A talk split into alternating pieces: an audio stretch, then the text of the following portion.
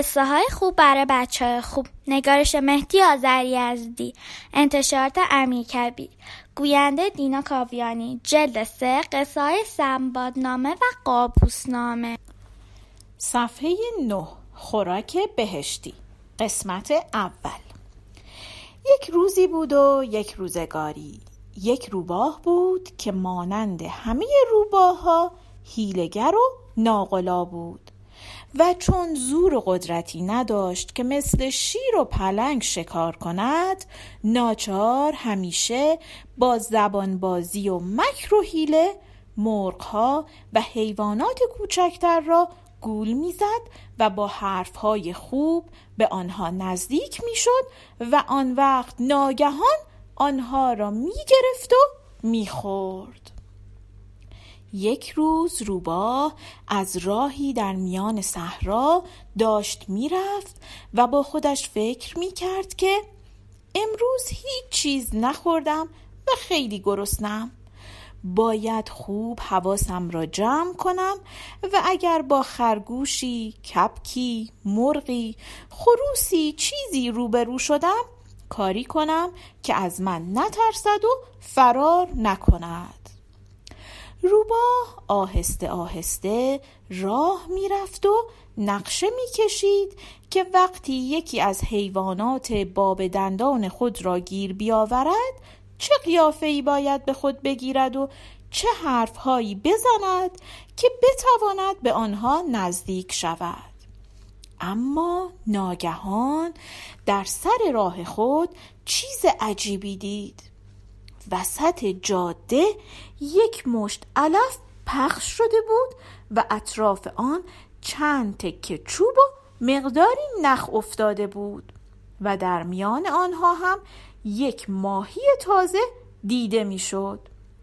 یک ماهی چاق و چله و تر و تازه روبا اول خیال کرد از زور گرسنگی چشمهایش عوضی می‌بیند و دیدن ماهی حقیقت ندارد. ولی کمی پیشتر رفت و خوب نگاه کرد و دید بله یک ماهی حسابی است و بوی گوشت ماهی هم به دماغ می‌رسد. شاید اگر حیوان گوشتخوار دیگری بود فوری جلو می‌رفت و ماهی را می‌خورد. اما روباه با اینکه گرسنه بود همانجا ایستاد و با خودش فکر کرد. خب در اینکه این ماهی است شکی نیست. گوشت ماهی هم خیلی خوشمزه است. اما من باید بفهمم که در اینجا ماهی از کجا آمده. اینجا کنار دریا نیست که بگوییم ماهی خودش را از آب بیرون انداخته و هلاک شده. مغازه ماهی فروشی هم که نیست. آشپزخانه هم که نیست. ماهی هم که یک حیوان صحرایی نیست تا بتواند با پای خودش به اینجا برسد. پس وجود این ماهی در میان صحرا از دو حال خارج نیست.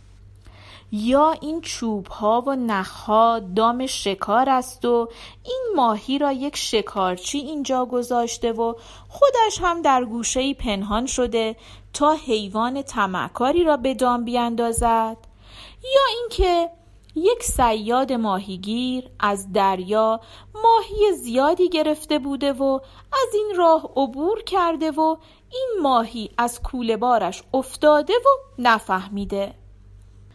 در هر حال احتمال خطر هست و در خوردن ماهی عجله نباید کرد.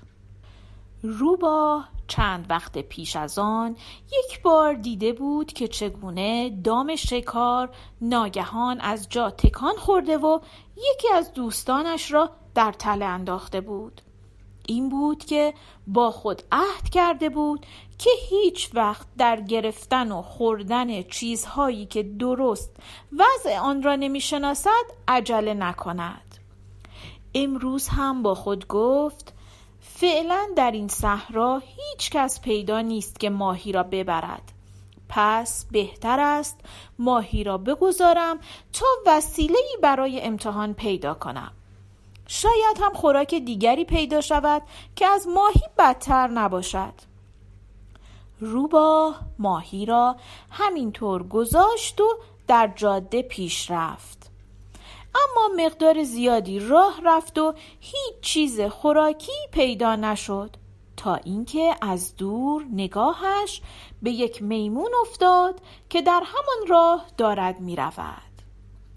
روباه می‌دانست که میمون را نمی‌تواند بخورد اما می‌دانست که همه کس را با زبان چرب و نرم می‌تواند گول بزند و با دیدن میمون هیلهی به خاطرش آمد و با خود گفت به هر کلکی هست میمون را تا سر بسات ماهی می‌برم و اسرار آن را می‌فهمم. این بود که هیل بازی خود را شروع کرد. با عجله رفت نزدیکتر و از پشت سر میمون را صدا زد که جناب آقای میمون باشی عرض لازمی دارم. خواهش می‌کنم کمی صبر کنید. میمون سر برگردانید و وقتی روباه را دید دوباره شروع کرد به رفتن. و همین که نزدیک درختی رسید از درخت بالا رفت و آنجا نشست. روباه هم رفت نزدیک درخت و جلوی میمون ایستاد و به میمون تعظیم کرد و تون تون بنا کرد حرف زدن. قربان سلام عرض می کنم نمی‌دانم چگونه شکر خدا را به جا بیاورم که شما را در اینجا ملاقات کردم. بسیار خوشوقتم که امروز عاقبت به مقصود رسیدم و توانستم خدمت شما شرفیاب شوم. باور بفرمایید امروز تمام صحرا و جنگل را در جستجوی شما زیر پا گذاشتم تا اینجا رسیدم. خدا را شکر. حالا خواهش می‌کنم عجله بفرمایید که وقت خیلی کم است. بفرمایید پایین خواهش می‌کنم تمنا می‌کنم. همه منتظر شما هستند. میمون که از این حرفها تعجب کرده بود جواب داد نمی‌فهمم چه می‌خواهی بگویی. مقصودت از این حرفها چیست؟ روباه گفت آخر الان تمام حیوانات در میدان جنگل جمع شدند و منتظر تشریف فرمایی شما هستند. خواهش می‌کنم بفرمایید زودتر برگردیم در راه صحبت می‌کنیم. میمون پرسید حیوانات منتظر تشریف فرمایی منند؟ برای چه؟ مگر چه خبر شده؟ لابد عوضی گرفته ای من با حیوانات کاری ندارم. روباه گفت ای وای معلوم می شود شما دیروز در جنگل نبوده اید که هنوز خبر ندارید. امروز صبح در جنگل قیامت بود. دیروز تمام حیوانات درنده و پرنده و چرنده جمع شدند و شیر بزرگ را از ریاست انداختند و او هم از جنگل فرار کرده و رفته. آخر شیر خیلی بد شده بود. به همه ظلم می کرد و زور می گفت ناچار حیوانات همه همدست شدند و او را از ریاست برداشتند و بعد برای انتخاب مقام ریاست رأی گرفتند که چه کسی را امیر و رئیس خود سازند و حیوانات همه گفتند که پیشوای ما باید از میان میمونها انتخاب شود.